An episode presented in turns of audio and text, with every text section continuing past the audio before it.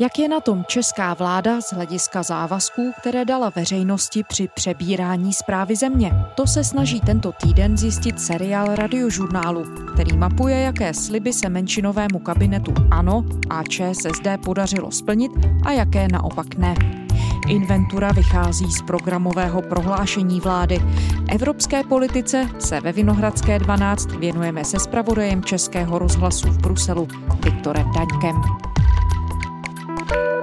Je čtvrtek 2. září, tady je Lenka Kabrhelová a Vinohradská 12, spravodajský podcast Českého rozhlasu. Viktore, ty ses v inventuře vládních slibů, které byly směrované k záležitostem Evropské unie, zaměřil celkem na pět hlavních oblastí, které si zmapoval. Můžeš na úvod říct, které to jsou, proč právě oni? To, jestli byla vláda úspěšná ve své evropské politice, to je samozřejmě velmi subjektivní. Já jsem se proto zaměřil na co nejvíce konkrétní věci, kde se dají vysledovat výsledky. A vyšel jsem z toho samotného programového prohlášení, které vznikalo v době doznívající uprchlické krize. Takže to hlavní, na co se vláda zaměřila, to byla migrace. Pak tam byl také slib boje proti daňovým únikům. Vláda slibovala, že bude více vidět v Evropě, že posílí zastoupení Čechů v evropských institucích. No a potom ještě na závěr jsem se podíval na něco, co vláda předvídat tehdy nemohla v době svého vzniku a to bylo, jak si poradila na evropské úrovni s pandemí. Takže dobrý den, dámy a pánové. My jsme teda, jak bylo avizováno, eh, přes víkend dopracovávali eh, programové prohlášení vlády.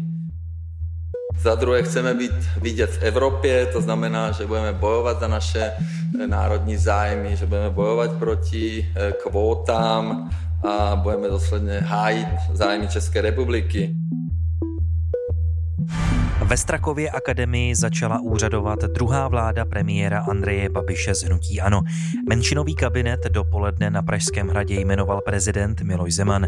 Hnutí Ano v něm obsadilo devět ministerstev, ČSSD řídí pět rezortů. Já začnu tím, co si zmiňoval druhé od konce, a sice u zastoupení Česka na vlivných místech v unijních institucích. Vláda se zavázala k tomu, že počet českých zástupců zvýší.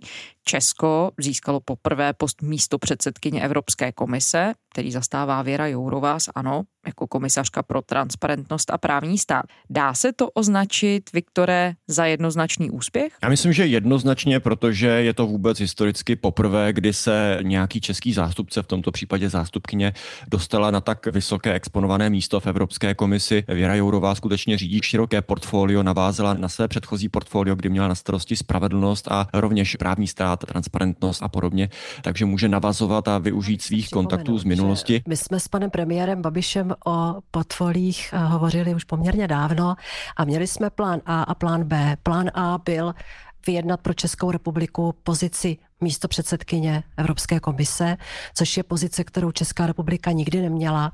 A já jsem tomu moc ráda, nejenom proto, že na té židli budu sedět osobně. Je to obrovský úspěch, je to, že vlastně je tam osm Eh, místopředsedů eh, Evropské komise a z těch osmi místopředsedů má Česká republika paní Jourovou. Na druhou stranu premiér Andrej Babiš usiloval o něco jiného, usiloval o ekonomické portfolio třeba v oblasti zahraničního obchodu, takže je otázka, jestli sám Andrej Babiš je spokojený nakonec s tou samotnou volbou, protože se nepodařilo to, o co dlouho usiloval, tedy nějaké ekonomické portfolio. Co je ale třeba dodat, tak vláda chtěla obsazovat i níže postavená, ale přesto vlivná místa, především úřednické politická a místa v politických kabinetech zahraničních eurokomisařů. To jsou lidé, kteří jsou v podstatě pravými rukami komisařů, jejich nejbližší spolupracovníci. Tam vyvinula poměrně velké úsilí zákulisí, skutečně aktivně lobovala. To je bolest mimochodem dlouhodobá České republiky, že se toto dříve nedařilo a vláda to chtěla skutečně napravit. Nicméně výsledek je takový, že Česká republika v podstatě zůstala na svém, vyměnila se jména, ale stále to byly v tehdy v té době dva lidé v zahraničních kabinetech a navíc se vláda vlastně nemůže úplně chlubit, že je tam prosadila třeba v případě Lukáše Víčka, zemědělského experta, který je v kabinetu France Timmermanse, tak eh, toho si Franz Timmermans oslovil a vybral sám a to nejlepší, co pro něj vláda v tu chvíli mohla udělat. Z diplomatických zdrojů vím bylo, že pro něj naopak nelobovala, aby mu ještě neuškodila svou podporou, protože Franz Timmermans a premiér Andrej Babiš mají vztahy na bodu mrazu po tom, co Andrej Babiš zablokoval pokus France Timmermanse stát se předsedou Evropské komise. A dá se schrnout, abychom si tu představu dělali úplnou, jak důležité podobné pozice jsou pro země typu České republiky, k čemu všemu můžou dotyčnému státu členskému pomoci? Mít lidi v institucích znamená mít vliv, máte přístup k informacím z první ruky, to je extrémně klíčová věc. Často od diplomatů slyším, že ta nejúspěšnější taktika, jak v rámci Evropské unie vyjednávat, je nečekat, až se objeví nějaký návrh a pouze na něj reagovat, jako to často bývá typické pro českou zahraniční politiku, ale být proaktivní a oslovovat ty klíčové úředníky, kteří třeba na nějaké legislativě pracují ještě předtím, než s tím návrhem přijdou, přijít za nimi s nějakými konkrétními řešeními, které by mohly být výhodné pro všechny, samozřejmě i pro Českou republiku. No a k tomu je potřeba mít tam ty klíčové lidi, což Česko dlouhodobě na to naráží, je vzhledem ke své velikosti dlouhodobě podreprezentované v podstatě na tom nejhůře ze všech zemí, když to přepočteme na obyvatele. My máme stále trochu představu, že jsme malá země, ale v evropském kontextu to neplatí. Česká republika patří mezi desítku největších zemí, ale nepromítá se to do toho obsazení. Česká republika nemá například žádné místo generálního ředitele nebo jeho zástupce v žádné z evropských institucí. To je vlastně to nejklíčovější úřednické místo, které by se dalo možná přirovnat k nějakému nepolitickému náměstku na, na ministerstvu.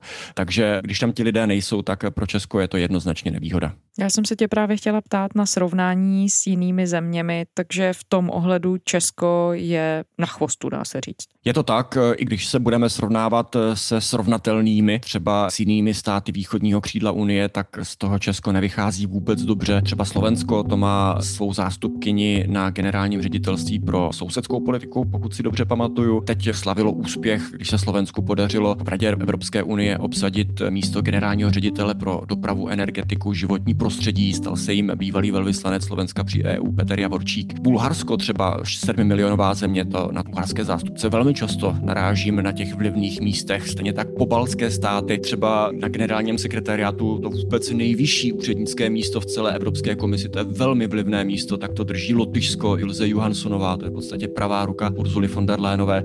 Takže skutečně vidíme, že být z východní Evropy nebo ze střední a východní Evropy to není žádný handicap, ale ty státy skutečně musí umět lobovat zákulisí a prosadit své kandidáty, což se Česku dlouhodobě nedaří. Druhé téma, kterým se zabýval, je migrace. Ta se stala jedním z trochu překvapivých předvolebních témat těch letošních parlamentních voleb tady v České republice. Premiéra předseda ANO Andrej Babiš se při nástupu do čela vlády vymezoval vůči evropské migrační politice, jak si pamatujeme. Co přesně ve vztahu k tomuto tématu Viktore sliboval a co se mu podařilo nakonec splnit? Ono to opravdu překvapivé je a potvrdila to i tento týden schůzka ministrů vnitra kvůli migrační situaci v souvislosti s Afghánistánem. We would like to send a message. We would like to say loud and clear that we are ready to help.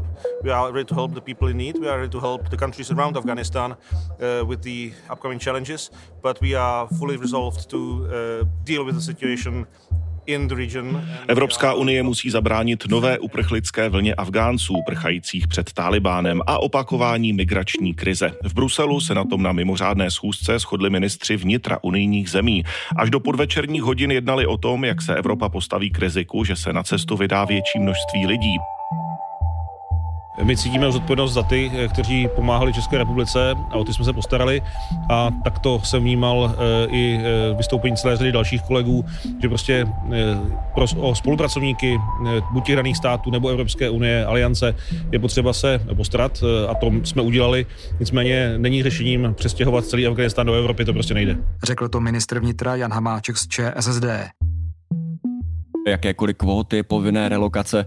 To je něco, co umřelo v roce 2018 a nic se na tom do dneška nezměnilo. Premiér Andrej Babiš často říká, že zrušil kvóty, řekl to několikrát veřejně. I to, co já jsem se zavázal, že prosadím, tak jsme prosadili. Za půl roku jsme zrušili povinné kvóty. Což není úplně pravda, nebo je to při nejmenším zavádějící, protože jediné schválené kvóty byly dočasné a ty vypršely sami o sobě bez jakéhokoliv přičinění nějakého politika v roce 2000 2017 a potom ale je pravda, že Andrej Babiš navázal na předchozí sobotkovou vládu a i nadále blokoval jakékoliv pokusy o další povinné relokace, o reformu založenou na relokacích, což se podařilo, potvrdil to v roce 2018 v červnu summit, kdy se eh, lídři unijních zemí v Bruselu shodli, že žádná budoucí reforma nebude založená na povinných relokacích, že přerozdělování žadatelů o azyl bude navždy už jen dobrovolné. Takže se dá říct, že české vládě se opravdu podařilo v tom roce 2018 přispět k obratu postoje Evropské unie k migraci? Já myslím, že se to tak dá říct. Samozřejmě to zdaleka nebylo jenom něco, o co se zasadila Česká republika. Bylo to širší proud více států. Velmi v tom pomohl i předseda Evropské rady Donald Tusk. We have managed to reach an agreement in the European Council.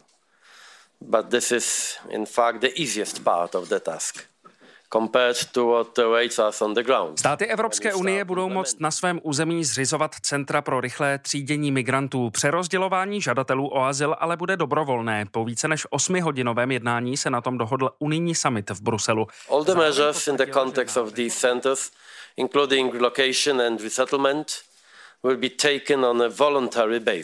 ale skutečně se podařilo úplně obrátit postoj evropských zemí k migrační politice. Bylo to vidět třeba loni, když se turecký prezident Erdoğan pokoušel dostat do Řecka masové měřítku uprchlíky a nepodařilo se mu to, protože už funguje například reformovaná Evropská pobřežní a pohraniční stráž, která pomáhala řecké pohraniční stráži. Čili situace dnes v Evropě je úplně jiná než v roce 2015. Na druhou stranu je třeba dodat, že nevždy byla pozice České republiky úplně srozumitelná. Česko vždy říkalo, že je potřeba chránit vnější hranice, ale byl to Andrej Babiš, který se postavil proti právě reformě Evropské pobřežní a pohraniční stráže, proti jejímu rozšiřování. Nakonec tedy názor změnil, nicméně určitá zdvižená obočí, řekněme to, tady v Bruselu vyvolalo. Takže se české vládě během těch uplynulých let nepodařilo prosadit nějaké konkrétní kroky v Evropské unii, které by posunuly migrační a asilovou politiku, řekněme, k větší efektivitě. Já myslím, že v těch dílčích věcech se celou řadu věcí prosadit podařilo. Česká republika komentuje všechny ty návrhy, má k ním připomínky, je samozřejmě aktivně zapojená do vyjednávání. Co se ale nepodařilo, tak to bylo přijít s nějakou alternativou k reformě asilové politiky, kterou Česko tedy dlouhodobě blokuje, protože říká, že nemohou být zkrátka povinné relokace. Premiér Andrej Babiš často opakoval, že tu alternativu vidí v takzvaných hotspotech, tedy v migračních centrech, která by byla umístěna mimo území Evropské unie. Nicméně v praxi se ukázalo, že tento nápad prostě nefunguje. Není žádný stát v okolí Evropské unie, který by byl ochotný takové migrační centrum na svém území mít a obhospodařovat, takže tento nápad skutečně není z kategorie v praxi proveditelných a žádnou jinou alternativu Česká republika nikdy nepředstavila a situace je v současnosti taková, že reforma asilové politiky i nadále zůstává zablokovaná.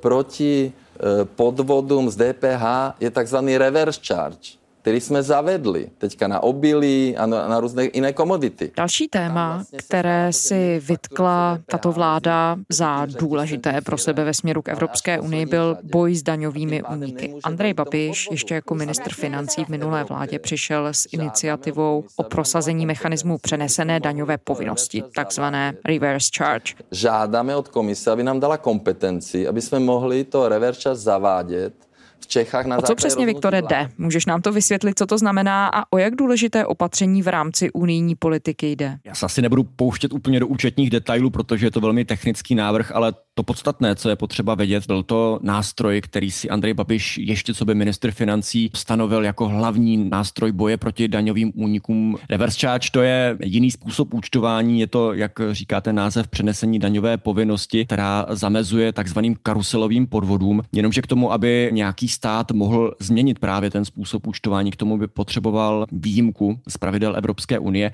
a právě proto bylo potřeba přesvědčit všechny státy 27, aby s něčím takovým souhlasili. Ministři financí zemí Evropské unie se dnes dohodli na pravidlech boje s daňovými úniky. Jednotlivé státy budou moct používat systém přenesené daňové povinnosti, známý jako reverse charge. Trvalo 4,5 roku, než jsme to prosadili a vlastně všechny přesvědčili. Podle mého názoru na také toho získáme dodatečně do rozpočtu 6 až 7 miliard korun. A nutno dodat, že to byl skutečně asi největší úspěch České republiky za celou historii členství v tom smyslu, že se vůbec poprvé podařilo podařilo přesvědčit všech 27 dalších, v té době ještě 28 států Evropské unie, aby souhlasili s legislativní iniciativou České republiky. Byť si za to Česko tehdy vysloužilo i kritiku za tvrdé vyjednavací praktiky třeba ze strany bývalého státního tajemníka pro evropské záležitosti Tomáše Prouzy, který řekl, že to zničilo vztahy s některými zeměmi, protože Česká republika třeba blokovala cizí legislativní návrhy kvůli tomu, aby prosadila právě ten svůj, což je skutečně těžký kalibr v tom vyjednávání, řekněme. Nicméně se jí to podařilo. Paradoxem té situace ovšem je, že Česká republika reverse charge v praxi nikdy nespustila. Nástupkyně Andreje Babiše na ministerstvu financí zahnutí ano, Alena Šilerová to odůvodňovala tím, že je ta výjimka příliš krátká. A nepočítali jsme s tím, že,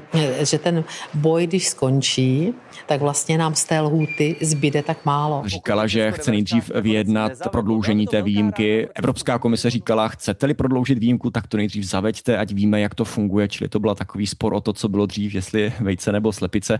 Každopádně fakt je ten, že reverse charge zůstal na papíře, nejspíš to tak i zůstane, což je možná i škoda, protože některé státy jako Rumunsko právě čekali na to, až Česká republika ten mechanismus zavede, aby si potvrdili v praxi, že to skutečně funguje, že by to mohlo pomoci i Rumunsku. Nestane se to a je to škoda i v tom smyslu, že do budoucna to může, jak jsem od některých diplomatů mimo záznam slyšel, poškodit vyjednávací pozici České republiky, pokud něco takto tvrdě prosadila a potom nakonec vůbec neuplatnila.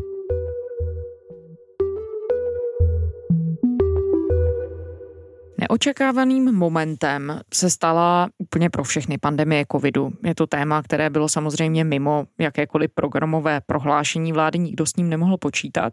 V tom posledním roce a půl ale představuje dominantní věc, která formuje evropskou politiku v řadě otázek. Ty jsi právě pandemii covidu vybral také jako jedno z témat pro tu inventuru.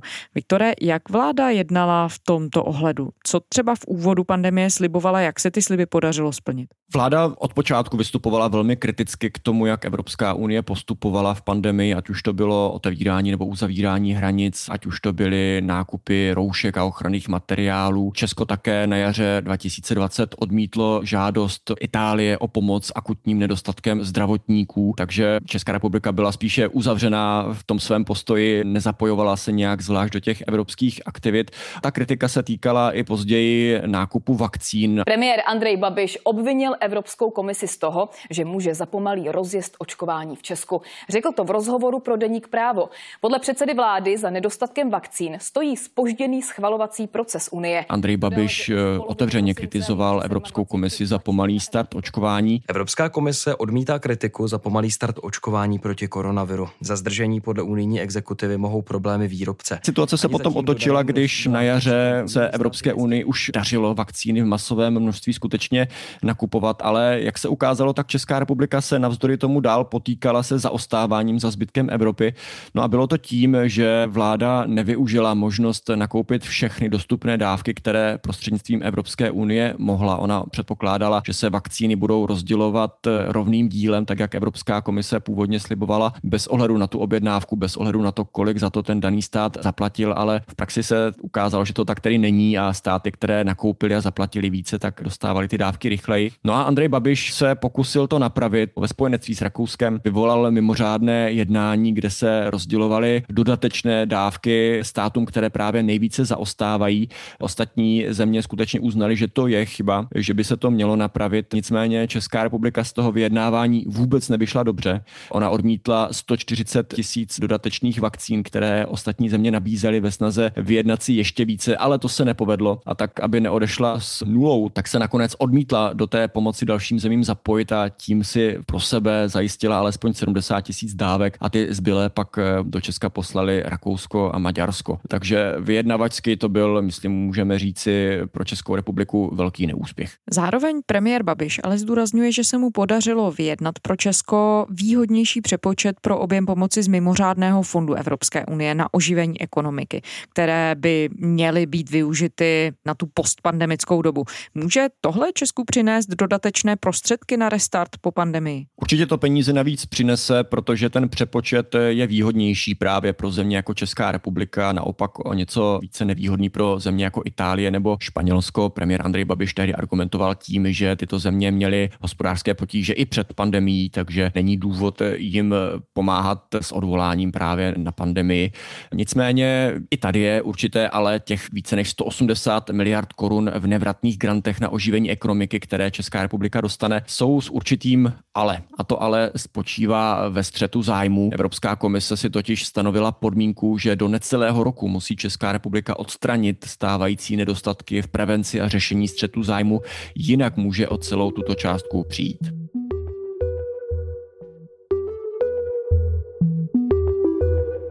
Viktore, tím vším, co si říkal, se prolíná jedno takové dominantní téma, sice to, jakým způsobem je Česko schopné vyjednat si věci v rámci Evropské unie, vyjednat si výhodnou pozici. A premiér Andrej Babiš sliboval, že Česko zviditelní, že bude promlouvat do nejvyšší evropské politiky. Povedlo se mu to? Ano, ta kapitola v programovém prohlášení vlády se přímo jmenovala Budeme více v Evropě vidět. Rozhodně nelze Andrej Babišovi upřít aktivitu, on se do toho pustil, myslím, s vervou, měl ambici dělat skutečně nejvyšší evropskou politiku, chtěl k tomu využít své jazykové schopnosti, protože jak je o něm známo, tak on se domluví anglicky, francouzsky i německy. V tom samotném programovém prohlášení vláda slibovala, že se bude orientovat hlavně na Paříž a Berlín, tedy skutečně na ta hlavní centra. Merci beaucoup, merci monsieur le premier ministre. Merci à toi, cher André, de m'accueillir ici.